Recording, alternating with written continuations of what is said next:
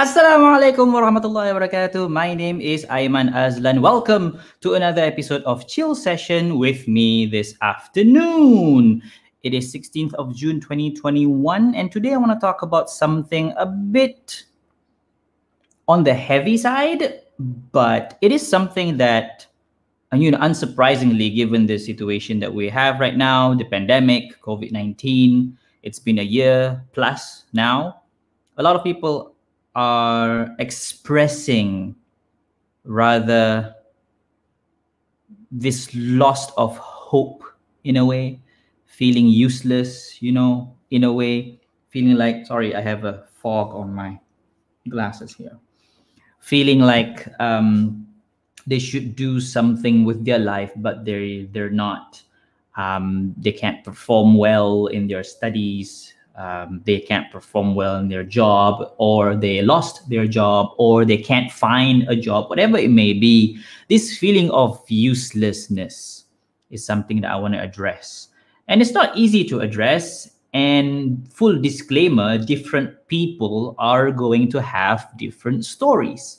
So if there's like 50 people saying that oh i feel useless you're going to have 50 quite different and unique circumstances to consider. So I'm not going to claim that this thing that I'm going to say is going to be perfectly, you know, copy and pasteable to all situations. But but um, if you follow me for some time, you know that I like to talk about concepts and ideas and general principles of things because I understand that I can't address specific things given that there are too many specific things to talk about. So I'm going to talk about uselessness in a general sense. And the idea of being useful, having some use, there's two issues with it. Number one, do we have to, I'm asking this sincerely, do we have to measure someone's worth by how useful they are to us? You know, it's a question, right? I'm reminded by this quote. Can't remember where I took this quote, but it's it's it's a question. I think it was one of one of like Netflix drama or movies. I can't remember what's what's the name of the movie, but in in in it, whatever that is, I can't remember. Um, a character in the in the story asked a question about uh, children, right? And about parents loving their children.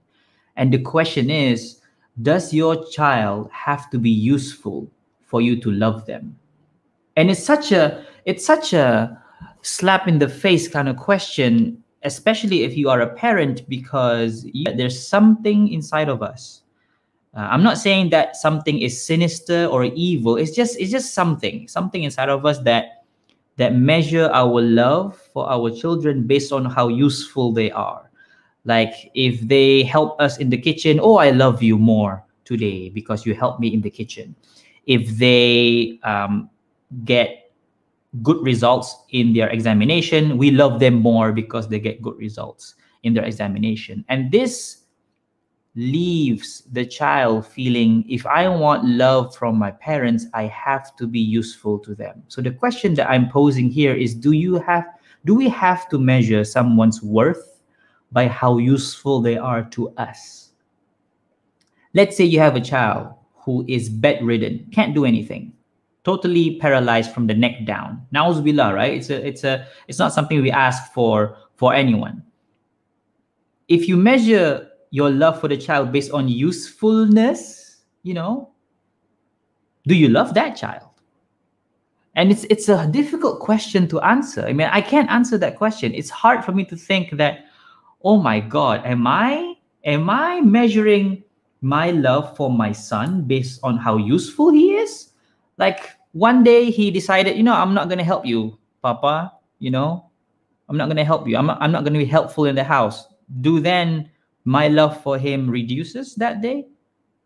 It's something to think about because we talk about unconditional love, right? If you go on parenting courses, you go even even marriage courses or if you even study the topic of love in psychology or whatnot this idea of unconditional love is being discussed. And it is an, an ideal that we all aspire to achieve to love someone unconditionally. What does it mean? It means no condition. Whether you are useful to me or not useful to me, the fact that God gave you to me, you are my son, you are my daughter, by definition, I love you. That's tough. That's tough to process. You know, easy to say, right? Easy to promote easy to agree with, right? Obviously, people agree. Oh, yeah, yeah, I agree. Love shouldn't be conditional, right? But how do you practice that in real life? It's not impossible, I know that, but it is very, very difficult. That's the first question. Do you have to be useful to somebody? Do you have to be useful to me for, uh, for me to appreciate and love you? That's a question. The second issue, okay, now let's move away from that issue. That's one to think about and come to a different issue of how do you measure your worth? Mm. The first question is about how we measure others. Like it or not, we are measuring others. You know, obviously, people say, you know, you shouldn't do that, da da da da da. But let's be real humans are humans. We measure other people, right? And we need to be aware of that. Otherwise, we we might do it unconsciously, you know. But the second question is how do we measure our own worth, value, nilai, right?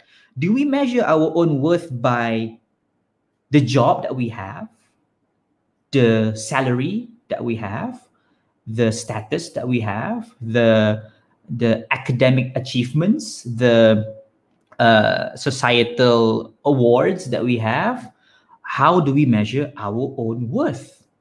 This is the bigger question right? Because now we're talking about you and yourself, right? You and yourself.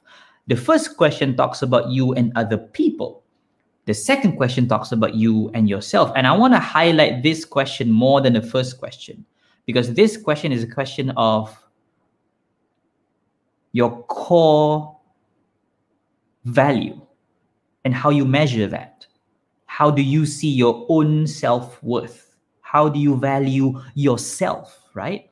I mean we talk about you know please value me please appreciate me which is which is something we need to talk about. But beyond that we also need to talk about do you appreciate yourself? Do you see the worth in yourself? Do you see the value in yourself?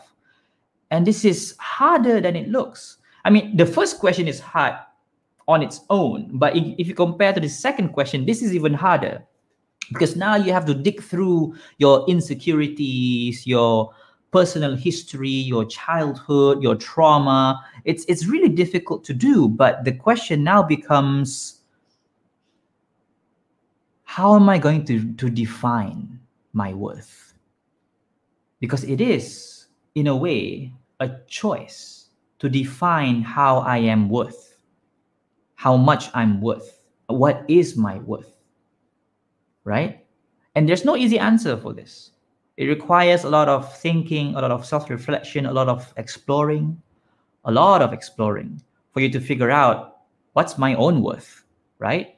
It's one thing to talk about, you know, whether your parents value you or your spouse value you or whether your friends value you. I mean, that's that's one thing to talk about, but how do you value yourself? That's a bigger question there because how you feel about yourself is more of a factor of how you value yourself than how others value you. And how do you do that? I don't have an easy answer, but I, but I have a principle that I hold down to, that I hold on to, and it's a spiritual principle. It is a philosophical principle, and that is the principle of gratitude. And I know many of you have already heard of this before, right? It's not a new thing. I'm not introducing anything new. But gratitude is less of an action, but more of a state of mind. Gratitude is not something that you do once in a while, like eating, right? You don't eat all the time. You just eat and you stop eating, right? It's an action, it's a verb. You eat and you stop eating. But gratitude is something you should do all the time. It, it, it should be a state of being, a state, your mindset. It should be, it should be that constant vibe that you are getting and the constant vibe that you are projecting to other people. Gratitude. Gratitude, the way I see it, is the ability to focus more on what you have and still have while acknowledging what you lost. Ooh, that's tricky. Where did I get this idea? Surah Ibrahim, verse number seven. Oh, it's a tricky idea. Because the context of that surah, you know, all surah have a context, right? The context of that ayat, of that, of that. Oh. Yes, Ryan, kenapa? Mama dah siap makan. Mama dah siap masak? Hmm. Oh, thank you. Nanti papa habis, papa pergi makan sekali, okay? Papa nak makan tapi mama kata uh, kena tunggu Ryan nak makan.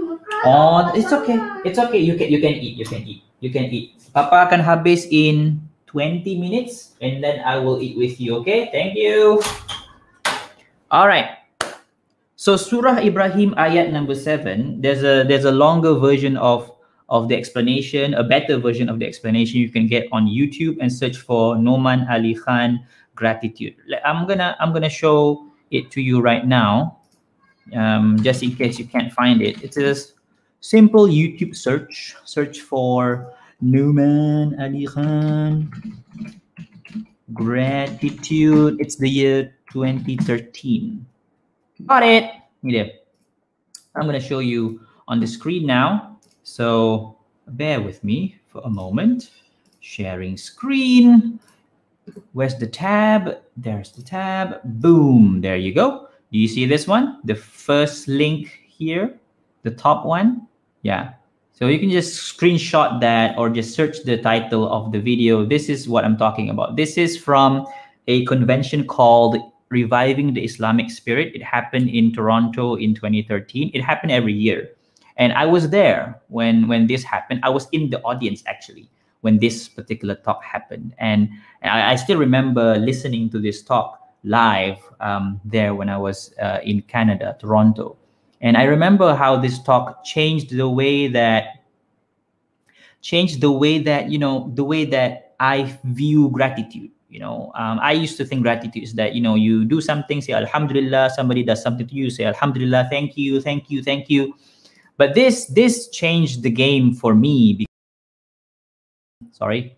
Now, because now I think of gratitude as a state, not as an action. It's not something that you do and you stop doing it. So you can you can listen to that explanation for a longer version, a better version. But I'm just going to give you a brief uh, version of of uh, the explanation of gratitude. So gratitude is for you to still focus on what you have and still have whilst acknowledging what you lost. So what we lost are painful. And it is something that that we should acknowledge. We shouldn't deny it, we shouldn't suppress it, and we shouldn't pretend it's not there, right? That's not good. It's gonna develop into a new problem in the future when you deny negative things that happen. So gratitude isn't a denial of reality. It's the acknowledgement of reality, but then a choice to view the other side of reality. Because in whatever situation you're in there's always something. There's always something good about it even though it's so hard to see. And the context of surah ibrahim ayat 7 is the context of the loss of a child. That's the context of that ayat. Um, the, the longer version refer to the video okay? So when you lost a child how can you be grateful in that moment? Well this is the way a way that Allah is trying to teach us that in difficult, difficult, difficult, difficult time, that is the moment when gratitude should be your main medicine, right? When it's so hard to be grateful, that is the moment to be grateful. I mean, it's easy to be grateful now when you have everything easy, everything good, everything fine, everything happy. It's easy to say Alhamdulillah. But when you lost a child, how can you be grateful then? Oh, that's a good question. You watch that video, you know what I'm talking about. So that's one principle that I want to introduce to you to this idea of being useless and not seeing the value inside of yourself because I it's hard for me to believe that Allah created you useless. It's so hard for me to believe it. Even if you are bedridden, paralyzed from the neck down, you still have some usefulness. Otherwise, Allah wouldn't create you to begin with. I mean, just think about it. Biologically, you were chosen out of billions of other gametes, other uh, uh, apa possible human beings, right? When your when your parents uh, got together. So the idea of being born itself is something to think about. Allah chose you to be born. And then think about the idea of a Khalifa. Allah made all of us to become Khalifa on earth, meaning that we have the potential for that. But whether or not we realize that potential is a different story. Now, the question of gratitude is to recognize that potential and putting in the effort to realize it day in and day out. That is hard. And that's how you combat uselessness, basically. Not easy, not simple, but it is pretty straightforward. You know, if if you if you if you hold on to Surah Ibrahim ayat 7, that is. All right. Now I'm going to continue the session in about 14 minutes that I have left because I promised my son 30 minutes only. So I'm going to go to my free membership platform which I promise I'm gonna I'm going to what do you call that? I'm gonna prioritize for question and answer. So this is my free membership platform, which you can find at aimanazlan.com slash community. It's free. It's free, okay? So don't worry, it's totally free. So one of the benefits is that when I have this chill session, I'm gonna prioritize your question over others. It's a way for me to build database and also for me to engage with you directly without social media, you know you know you don't know what will happen on social media right okay so um the previous chill session i did i was cut off prematurely because of the internet connection. And this is the last question that i was got i was cut off uh, in the last chill session. So i'm just going to complete the answer. Ada kawan mengaku dia ada mental disorder macam mana nak react? So a few things. Um in previous video yang got cut off tu dah ada dah jawapan sikit. Saya sambung sahaja.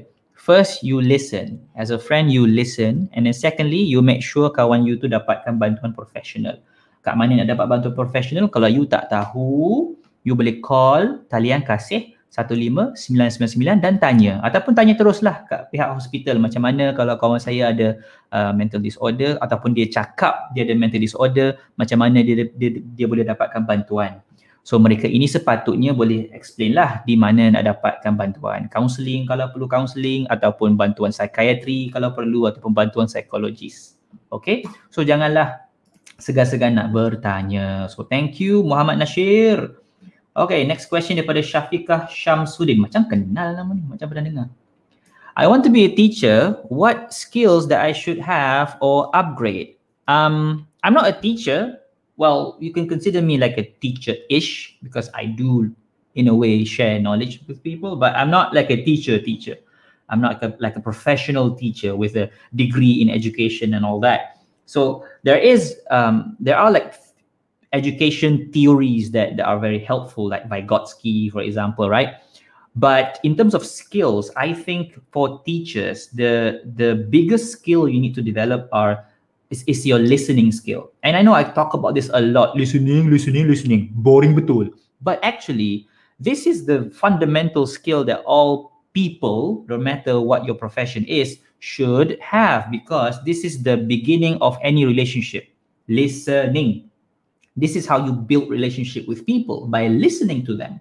You don't build relationship with people by simply telling them what to do and then judging them and then saying you should do my thing and uh, kerja rumah blah blah blah blah blah. If, but if you start with listening, listening to them, listening to their stories, listening to their background, their circumstances, and then to understand your students um, as much as possible because I know teachers have limitations, especially now. But listening skill is so crucial because of what happened now especially now with the pandemic and students having all these difficulties, technical and otherwise, to study online, this is a skill that all teachers should have, all parents should have, all, all friends should have to be able to listen well. And that is one skill that I think you can spend the rest of your life trying to build, build and develop, and it'll be worth it. Because if you see your profession as a worthwhile profession, then you will do whatever it takes to make sure that you are the best at it. And listening skill as a teacher is tip top on the top of the list.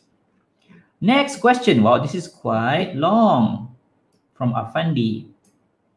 I had quite a severe anxiety disorder several years ago. Nowadays, the symptoms are much milder. My mom had panic attacks around the same time. Now, the mild symptoms juga. So my question is, is it possible the anxiety disorder can be transmitted? Because my mother sort of put the blame on me. Oh, but I get that she's only worried about me. Cuma itulah, sakitlah juga bila dengar tu.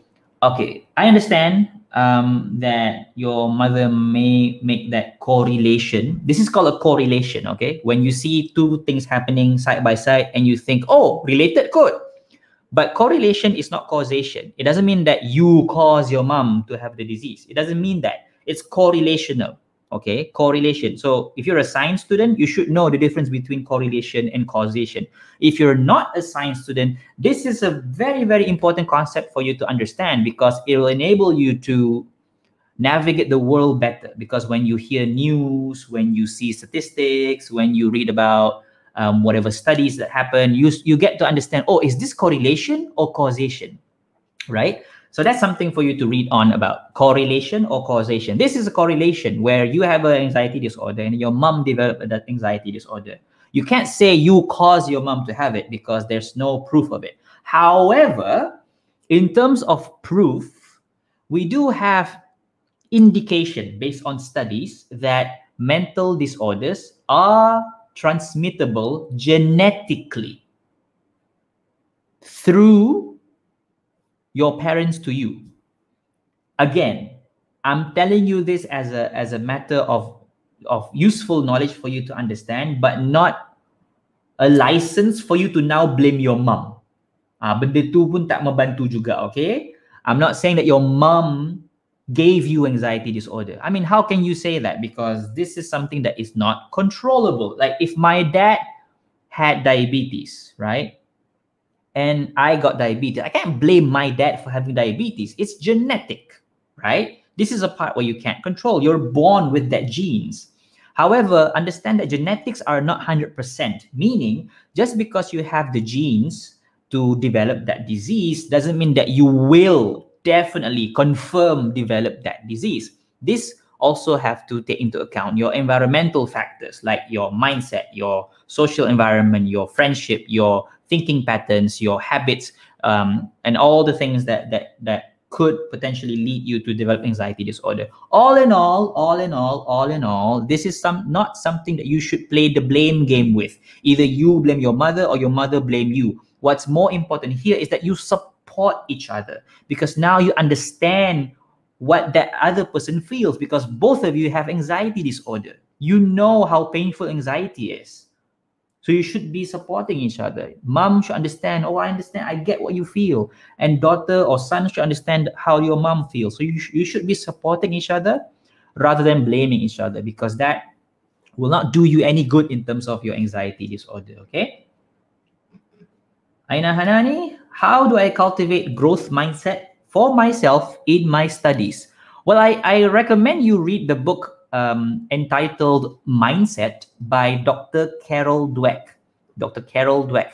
Carol, C A R O L, Dweck, D W E C K. Dr. Carol Dweck. So, Dr. Carol Dweck, she's the one who studied mindset and developed the term growth mindset and fixed mindset. This is where it originates. So, if you want to understand growth mindset, you go back to the person who studied it for decades. Dr. Carol Dweck. And once you understand what is growth mindset, what is fixed mindset, and what's the difference, then you can slowly start to understand how can I develop it in my life.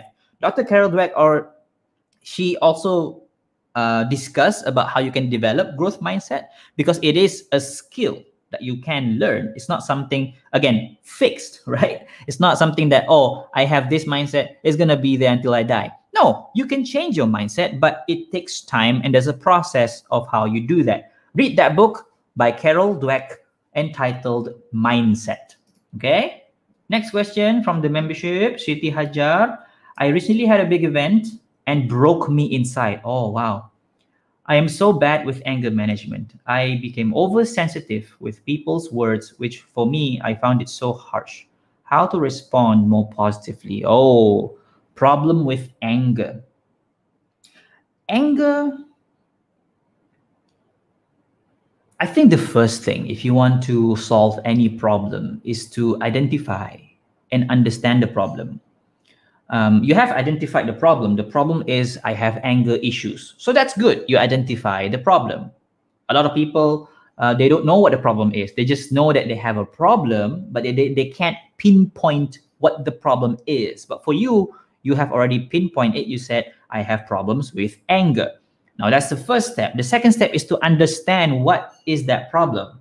You, you, you kind of have to have this analytical, scientific thinking way to to handle this issue and when you understand anger you understand your triggers you know what trigger your anger what caused your anger and why do you feel that anger where does it come from in your body and and is there a history um, that you experienced before that caused you to develop that anger reaction so all these questions are very beneficial to ask yourself so that you understand your own anger and let's say this is too much for you, you don't know how to process this, you need help, this is where you should go for professional help. You can seek help from a counselor, which I recommend as a first step. If you don't know whether this is a serious issue or not a serious issue, a counselor can help you. A counselor is not there to just give advice, all right? A counselor also cannot deal with clinical issues like uh, major depressive disorder or the likes of it because a counselor is not trained for that. A counselor is trained for regular daily life issues like this. And they don't give advice. They help you with questionings, with um, trying to help you figure out your own situation. And when it comes to solution, you have to figure out the solution. The counselor will help, but the counselor will not give you the solution. That's the beautiful thing that I love about counseling because it develops independence. It causes you to be independent, cause you to it, it leads you it leads you not cause you. It leads you to develop independence by by learning the skills of making your own decision in life. And that's why i am uh, aiming to become a counselor myself. I'm not a counselor yet but i am aiming to become a counselor. I am taking a master's degree in counseling right now i'm doing uh, my last few uh, subjects before i graduate and inshallah after that i'm going to take my you know uh, practical and uh, interview to get my license. So pray for me, pray for me. So 2030, 2030 is my aim. I'm gonna open a private counseling center. All right. So yeah, that's that's my answer to your question. Okay, last question before I go to the comment section. May I know your top five favorite psychologists um, in history? So my top five would be Abraham Maslow, um, Carl Rogers. Uh, I mean, I mean, I, I am fond of a lot of the humanistic um, and cognitive uh, apa nama psychologists. Um, Albert Ellis, right? Albert Ellis. Um, you you asked for five, eh?